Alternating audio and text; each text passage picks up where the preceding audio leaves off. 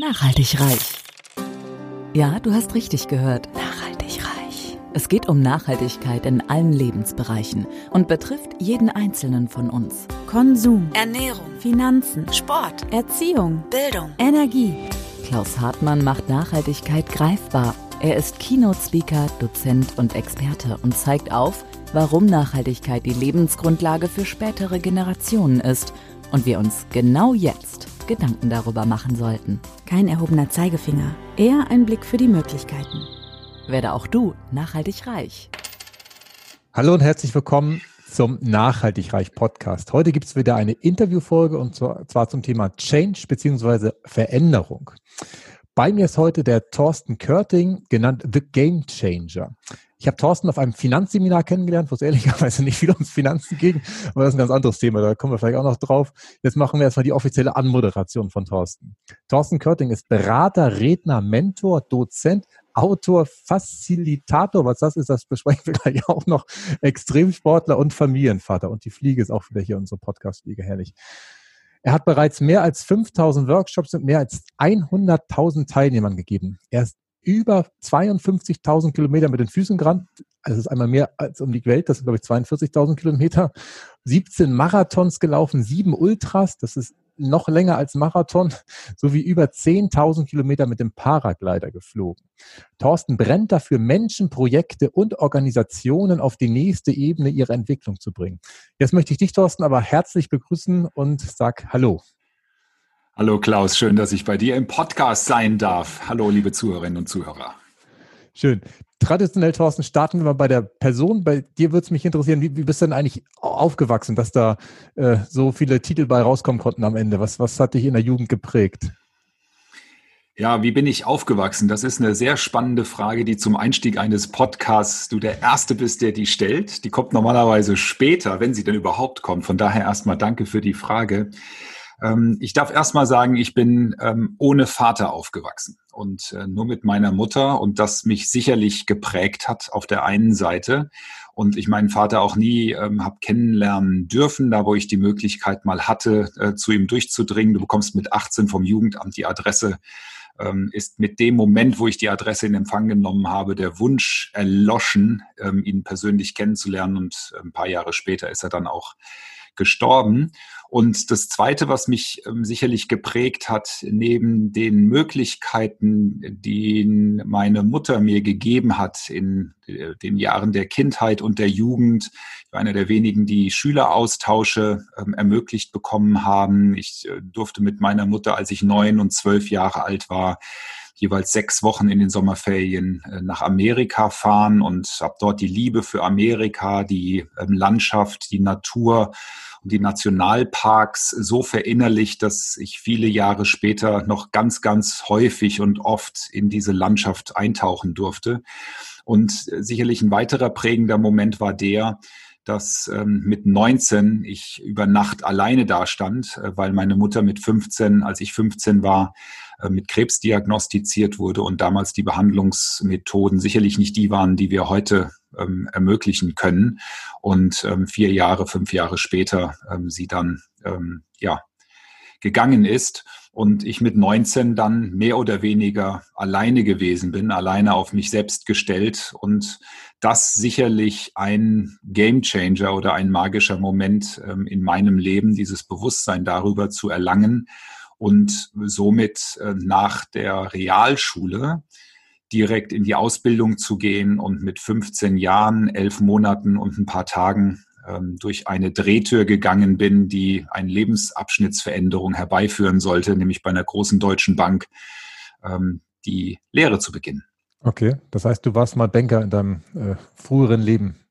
Da ja, das ist sicherlich auch eine Prägung, ähm, die so auch aus äh, Großelternsicht, die zu dem Zeitpunkt auch noch da waren und die mich in einer gewissen Form auffangen konnten, ähm, durch diese Prägung, ähm, durch meinen Opa, der ähm, viele Jahre bei einer Höchsttochter gearbeitet hat, ähm, dieses äh, aus dir muss was werden und äh, die Bank war so etwas, was auch in, ähm, in den Praktikas mir irgendwie gefallen hat.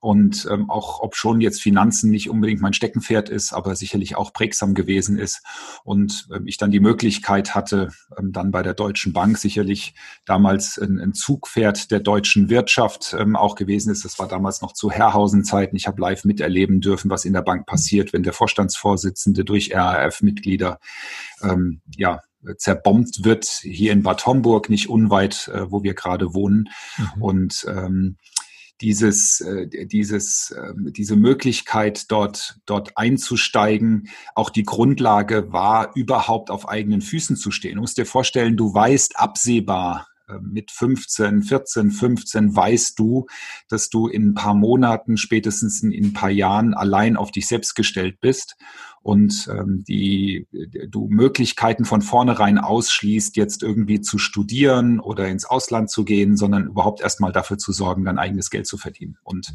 da fing alles an, mittlerweile 33, 34 Jahre her. Ja, somit blicke ich als 49-Jähriger auf eine über 30-jährige Berufserfahrung zurück. Stark. Wobei ich muss zugeben, wir haben tatsächlich ein paar Parallelen. Das wussten wir noch gar nicht. Meine Mutter ist auch an Krebs gestorben, aber ich war 23 da. Und ähm, tatsächlich war die Lage bei mir ähnlich. Ich komme ja vom Bauernhof, ich mhm. musste auch Geld verdienen. Ich habe das Studium dann äh, gewagt, aber es ging halt auch nur im dualen System. Das heißt, es war ausbildungsähnlich, was ich da gemacht habe beim Daimler damals. Insofern kann ich das sehr gut nachvollziehen, wie, wie du es da gemacht hast. Okay. Das heißt, du warst im Anschluss noch ein paar Jahre bei der Deutschen Bank oder hat die Ausbildung nicht so geprägt, dass du dann Reis ausgenommen hast danach? Das Spannende war, dass ähm, ich während der Ausbildung ähm, in Eschborn, dort ähm, ist ein großes Bürogebäude, was von der Autobahn nicht zu übersehen ist. Eschborn ist äh, Nähe Frankfurt und wir dort zu einem, ja, äh, zu einer Vertiefungsphase war, so hieß das damals und dort im Zahlungsverkehr. Ne? Da saßen dann Frauen und Männer und haben an großen Geräten Be äh, Überweisungsbelege abgetippt. Ne? Mhm. Also die handschriftlich ausgefüllten Überweisungsbelege wurden abgetippt, um dann auf einem Codierstreifen ähm, etwas zu verewigen, was später maschinenlesbar war. Ähm, das war ein Bereich dort. Aber, und in dem waren wir eingesetzt in dieser Vertiefungsphase.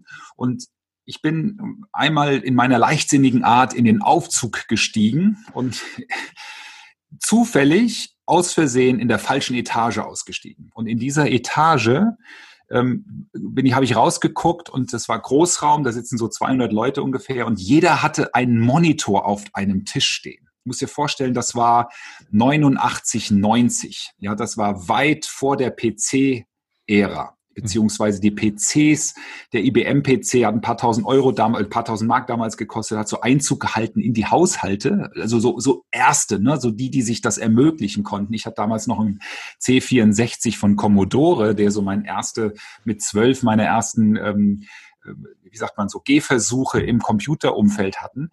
Und ich bin dort ausgestiegen und, und diese Computer haben mich damals schon gepackt. Ne? Also ich war einer der, ich saß damals im VHS-Kurs mit meinem Informatiklehrer aus der Schule. Also im gleichen VHS-Kurs als Schüler, als Zwölfjähriger. Und ich wusste, am nächsten Tag sitze ich mit ihm im Informatikkurs und wir haben das Gleiche gelernt sozusagen. ja. Und ich hatte eine riesen Affinität dafür. Ich habe mir die Nächte nicht gezockt, wie man das heute tut, sondern ich habe Spiele gecrackt, ich habe programmiert, ja, bin in die Tiefen da rein, habe Assembler gelernt ähm, im Selbststudium und und und.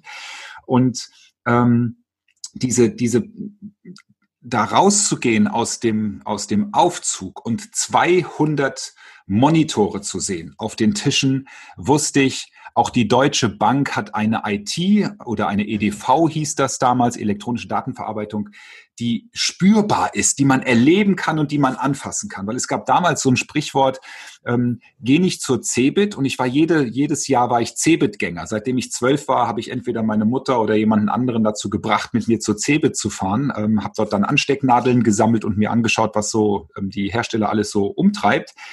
Und dieses, dieses Angreifbare hat man damals formuliert, äh, geh nicht zur Cebit, geh doch zur Deutschen Bank, weil die haben eh alles im Keller stehen. Die hatten immer das Neueste vom Neuesten. Damals eine 40 Megabyte Festplatte, ja unvorstellbar, 40 Megabyte Festplatte, die so groß war wie ein Schnellkochtopf.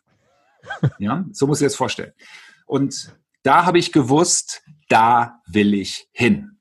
Ja, und habe dann während meiner gesamten Ausbildung dafür gesorgt, dass ähm, ich dann nach der Ausbildung von der Filiale, das war die Filialstruktur, hinein in die Zentrale wechseln konnte als einer der wenigen Realschul-Azubis. Ähm, äh, und dort dann nochmal ein Trainee-Programm besuchen durfte, was mich in alle Rechenzentren der Deutschen Bank, in, ähm, auf, auf Kurse bei der IBM nach Essen ins Schulungszentrum und überall hingeführt hat und überhaupt diese Leidenschaft für die IT, für die EDV in einem Großkonzern für mich hat erleben lassen. Und ich bin dann zehn Jahre bei der Deutschen Bank geblieben, habe dann ähm, irgendwann gekündigt, weil ich die Möglichkeit hatte, nach Amerika zu gehen, auch zur Deutschen Bank, war dann drei Jahre in New York bin wieder zurück von New York, weil dann die IT, also die, diese Internet-Ära losging, habe dann äh, mich selbstständig gemacht mit einem Partner in New York. Wir hatten dann ähm, schon sehr schnell 20 Mitarbeiter, Angebote äh, von Yahoo und Inktomi und Verity und anderen ähm, uns zu kaufen als äh, Firma. Das war damals so richtig in dieser Internetblase. Ähm, haben dann den Absprung verpasst, weil ein paar Monate später ist die Blase geplatzt und alle Gespräche, die wir geführt haben, waren, das war ein krasses Erlebnis, von einem auf den anderen Tag vorbei, abgestorben. Ja, du hast keinen mehr erreicht. Und ähm, aus dieser Erfahrung sind dann auch wir pleite gegangen, hatte dann einen sechsstelligen Eurobetrag ähm, private Schulden, war kurz vor der Privatinsolvenz, mhm. habe mich dann wieder selbstständig gemacht ähm, und bin da zum ersten Mal ins Projektmanagement reingekommen, also bewusst reingekommen, weil ich einen Mentor hatte, der dieses Talent in mir entdeckt hatte. Und ich war damals so ein unstrukturierter Ahnungsloser, der noch nicht mal wusste, dass es sowas gibt wie Projektmanagement. Und ähm, durch diese Selbstständigkeit vier Jahre lang durfte ich dann meine Schulden zurückbezahlen, bin richtig reingewachsen, auch in das Thema des Projektmanagements und nach äh, vier Jahren Schulden zurückzahlen habe ich meine damalige Frau und unsere Tochter unter den Arm genommen, beziehungsweise wir uns äh, sind dann für drei Jahre nach Australien ausgewandert, waren dann dort im Richard Branson Imperium bei Virgin Australia. Ähm, sie ähm, an der Schnittstelle zwischen Fachbereich und IT und ich habe für die gesamte IT äh, mit einem Team von rund 20 Projektleitern alle Projekte gemanagt nach drei Jahren haben wir das Land dann auch wieder verlassen mit der australischen Staatsbürgerschaft im Gepäck. Also wir haben doppelte Staatsbürgerschaft, was ein Riesenasset ist. Und ähm, seit 2009, da sind wir jetzt mittlerweile auf der Zeitachse, ähm, musste ich wieder in den Mutterschoß zurück und bin durchs gleiche Drehtor gegangen äh, wie 21 Jahre, glaube ich, ist es wie 21 Jahre vorher und nach drei Jahren dann als Programmmanager ähm, auch bei der Deutschen Bank wieder gekündigt, um mich dann ähm, 2012 nachhaltig selbstständig zu machen und in den letzten acht Jahren unterschiedlichste Kontexte, ja, die Ehre hatte zu beleben. Okay, stark. Das ist aber ein spannender Abriss, Thorsten, was du da alles so gesehen das war hast. Ein Schnelldurchlauf, äh, ja. Alles gut, genau in der Tiefe ist es richtig. Ähm, wie, wie hast du es denn, als du 2012, da möchte ich jetzt einmal einsteigen, ähm, dich selbstständig gemacht hast, geschafft, dich so als, als Marke in Szene zu setzen und dich zu positionieren? Du hast es ja ähm, selber schon gesagt, dass du ja nachhaltig äh, dich praktisch da äh, positioniert hast. Ähm, hast du da äh, das alles intuitiv gemacht? Gab es da gewisse Hacks, die du verwendet hast? Nimm uns mal mit in die Zeit. Also das ähm, Ganze ist schon auch ein, ein, Stück weit vorher passiert, aber alles unbewusst. Ne? Es gab damals keinen Gedankentanken mit ihren Positionierungsseminaren und ähm, The Key Speaker Ausbildung. Es gab keinen Hermann Scherer, der, der hat zwar Bücher geschrieben, ähm, weg vom Mittelmaß ähm, und du, du musst das irgendwie alles größer machen, als du glaubst, dass du selbst bist. Ähm, es gab keinen ähm, Tobi Beck, es gab keinen Nico Gundlach und es gab äh, keine, wie sie jetzt viele andere da draußen gibt, die dir ähm, dabei helfen, dich zu positionieren und sichtbar zu machen, sondern ähm, es war intuitiv. Ich hatte mit 2012, ähm, habe ich schon, ich glaube, zwei oder drei Bücher geschrieben ähm, seit ähm, zig Jahren zum damaligen Zeitpunkt schon habe ich mir immer die Bühnen gesucht. Und zwar nicht, um auf den Bühnen zu strahlen, sondern um in die Lage zu, mich in die Lage zu versetzen, anderen Menschen ähm, einen Beitrag zu leisten, so dass sie wirksamer werden in dem, was sie tun. Ja, mhm. war damals schon in Kuala Lumpur und in vielen anderen internationalen Städten, um dort auf den Bühnen für das Projektmanagement-Institut und anderen Projektorganisationen zu unterschiedlichen Kontexten zu sprechen. Mhm. Und äh, mir ist damals auch gelungen, ähm, als einziger externer außerhalb der Organisation bei der NASA, bei einer internen Projekt NASA-Konferenz. Und NASA steht oder stand für nichts anderes als Projektgeschäft. NASA war ein Projekt und war viele Projekte. Mhm. Und ähm, das äh, habe ich mir auch möglich gemacht, hatte eine Wahnsinnswoche in Florida, wo einfach alles perfekt zusammengepasst hat mit äh, vielen magischen Momenten, die ich damals erleben durfte. Das ist eine andere Geschichte. Und dadurch so aus diesem Unbewussten heraus, ne, durch Bücher, eine eigene Webseite, die ich mir 1996 schon also so als das Internet so anfing, zumindest in dem Sektor, wo wir sind, ähm, anzukommen, eine eigene Webseite zu machen, für andere auch mal eine Webseite zu programmieren, aber Bücher zu schreiben, auf ähm, Konferenzen präsent ähm, zu sein. Ähm, das Online gab es damals noch nicht, also 2012, gut, da hat das, äh, ich weiß gar nicht, wann Facebook so richtig durchgestartet ist. Twitter gab es, glaube ich, damals auch noch nicht. Also ja. so diese sozialen Medien, wie wir sie heute wahrnehmen ja, Twitter war, glaube ich, in den Anfangsschuhen, so 2009, 2010. Ähm, war, äh, ist dieses, dieses intuitive Folgen hinein in die Sichtbarkeit, weil dadurch irgendwie ein Sog entstand. Mich haben immer mehr Leute angerufen, man hat mich gefragt, ähm, ob ich nicht irgendwo einen Beitrag leisten konnte ähm, und man wurde wahrgenommen. Ja, mhm. und diese Intuition hat überhaupt dazu geführt, ähm, 2012 dann auch in die bewusste Selbstständigkeit und auch erfolgreiche Selbstständigkeit zu gehen. Also ich ähm, in dem Markt des Projektmanagements damals, ich will nicht sagen schon ein Name war, aber ich wurde wahrgenommen, ähm, ich wurde als ähm, Experte, ich war damals schon spezialisiert auf Projekte in Schieflage, dass das wahrgenommen wurde und ähm, somit und auch durch dieses Bewusstsein 2013 ich ein neues Buch geschrieben habe mit zwei Co-Autoren, dem Michael Merkwitzer und dem Roger Dannenhauer, ein Buch geschrieben habe, Turnaround, wenn Projekte Kopf stehen und klassisches Projektmanagement versagt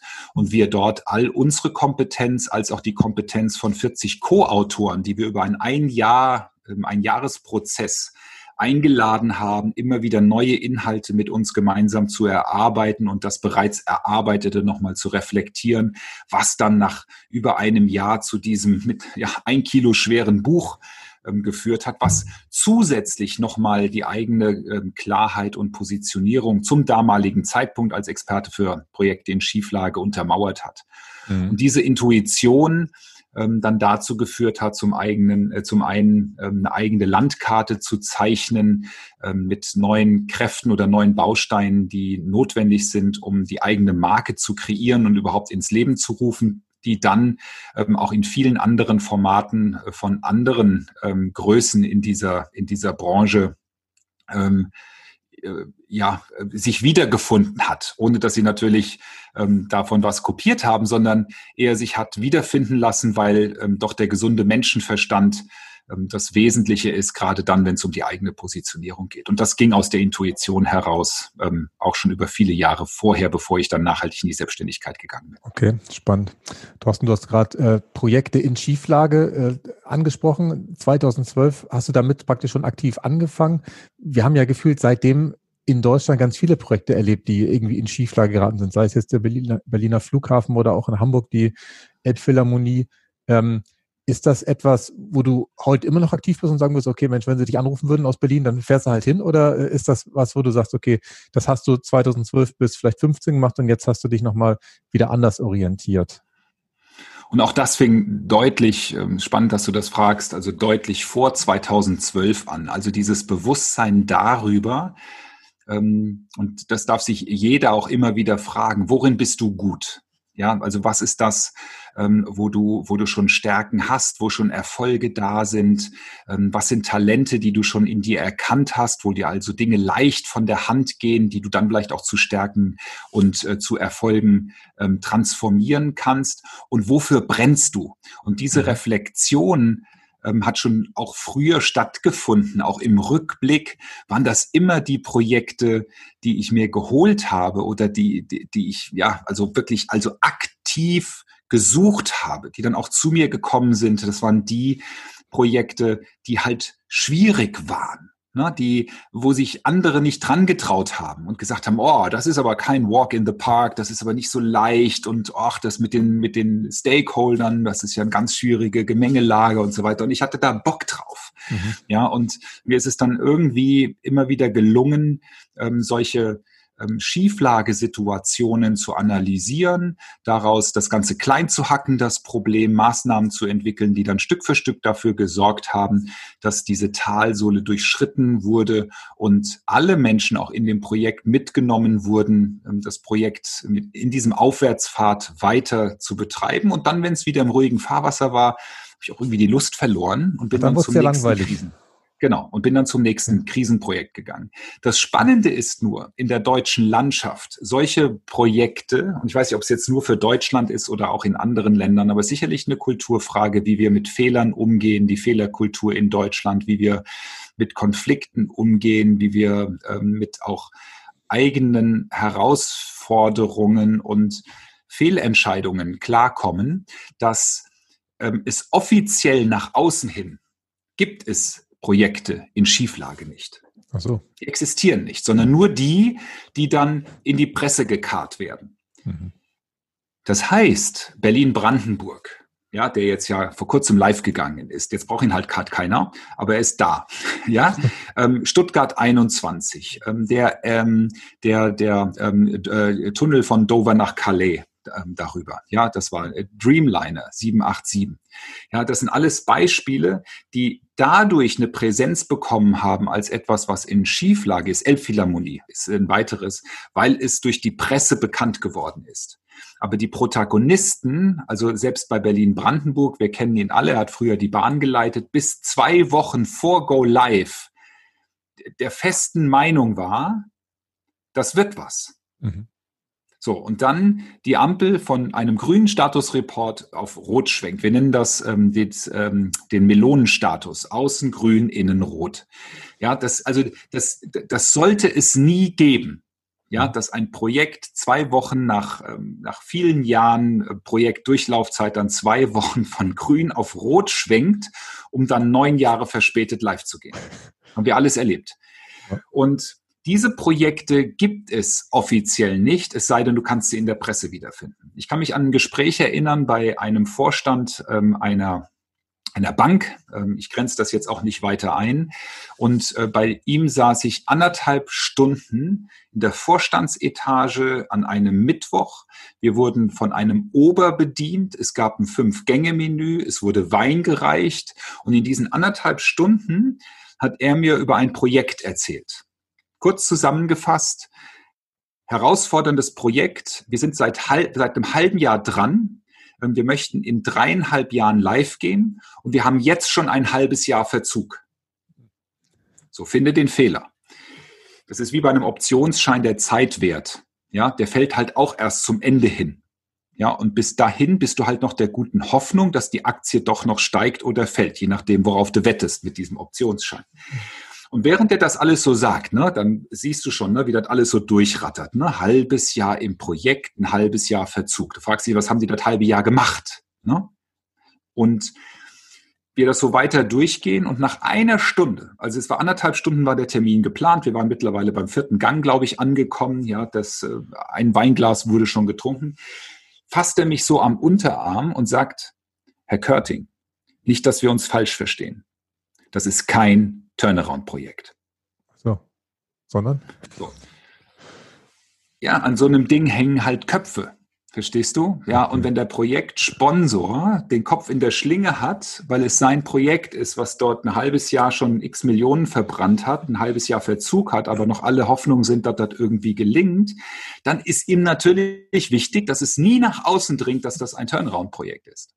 Okay. Deswegen gibt es solche Projekte offiziell nicht, sondern werden halt unter der Hand nicht äh, nach außen hin kommuniziert, werden unter der Hand, kommen dann so Menschen wie ich dann an Bord und ähm, helfen vielleicht das ein oder andere Mal. Und ich darf sagen, mittlerweile ähm, gibt es bei mir ja auch Entwicklungsstufen. Es gibt zwar immer noch das eine oder andere, wo ich gerufen werde, das ist aber keins, wo ich äh, dann operativ äh, tätig bin, sondern ähm, wo ich beratend an der Seite bin, wo ich vielleicht nochmal eine Analyse mache oder auch im, im Projektmanagement-Kontext unterstütze. Aber das ist jetzt auch durch Corona ähm, aktuell ähm, bei mir äh, Prio nicht mehr vorhanden, ähm, sondern ähm, ich und wir ähm, speziell Angestellte äh, dabei begleiten, erfolgreich in die Selbstständigkeit zu gehen und zwar ähm, ohne große Videotrainings und Gruppencalls, sondern mit einer großen Vielfalt, Individualität und persönlichem Einbringen aus 30 äh, Jahren Erfahrung von mir und 30 Jahren von meiner Frau. Und ich glaube, wir da einiges bewegen können, beziehungsweise Selbstständigen halt helfen mit einem ganz anderen Ansatz ähm, aufs nächste Level zu kommen und nicht nur ihre persönlichen Ziele zu erreichen, sondern noch wirksamer auch beim Kunden zu werden und sich auch dabei nochmal bewusster werden, welchen Wert sie überhaupt dastehen. Und da haben wir eine große Erfüllung, da ist ein großes Spielfeld, wo natürlich auch die gesamte Kompetenz von Projektmanagement eine große Rolle spielt, weil ähm, wir stehen als welche, die ähm, Menschen nachhaltig, und das ist ja dein Thema, mhm. nachhaltig die Umsetzung bringen und mit viel Energie, Leidenschaft und Inspiration die Menschen ja nicht zum Jagen tragen, sondern dazu bringen, dass sie selbst anfangen zu jagen. Das ist ein schönes Bild, Thorsten. Ähm, äh, tatsächlich, das passt perfekt, dass wir aufs Thema Nachhaltigkeit jetzt kommen an der Stelle. Was verbindest du denn damit? Also ich habe ja dieses Grundbild immer von einem Wald, wo man nur so viel ernten sollte, wie nachwächst äh, und übertrage das ja in andere Lebensbereiche.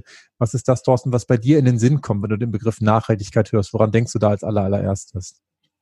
Also natürlich durch ähm, das alles, was in den letzten Jahren oder Jahrzehnten ähm, wir an Raubbau betrieben haben, in der Natur, in der Gesellschaft, im ähm, ökonomischen und ökologischen System, ähm, ist die Nachhaltigkeit äh, von mir vordergründig auch so interpretiert, wie du es gerade ähm, skizziert hast. Das heißt also, die Ressourcen, nur die Ressourcen zu verbrauchen, die im normalen oder im natürlichen Lebensraum auch in der Lage sind, ähm, wieder nachzuwachsen.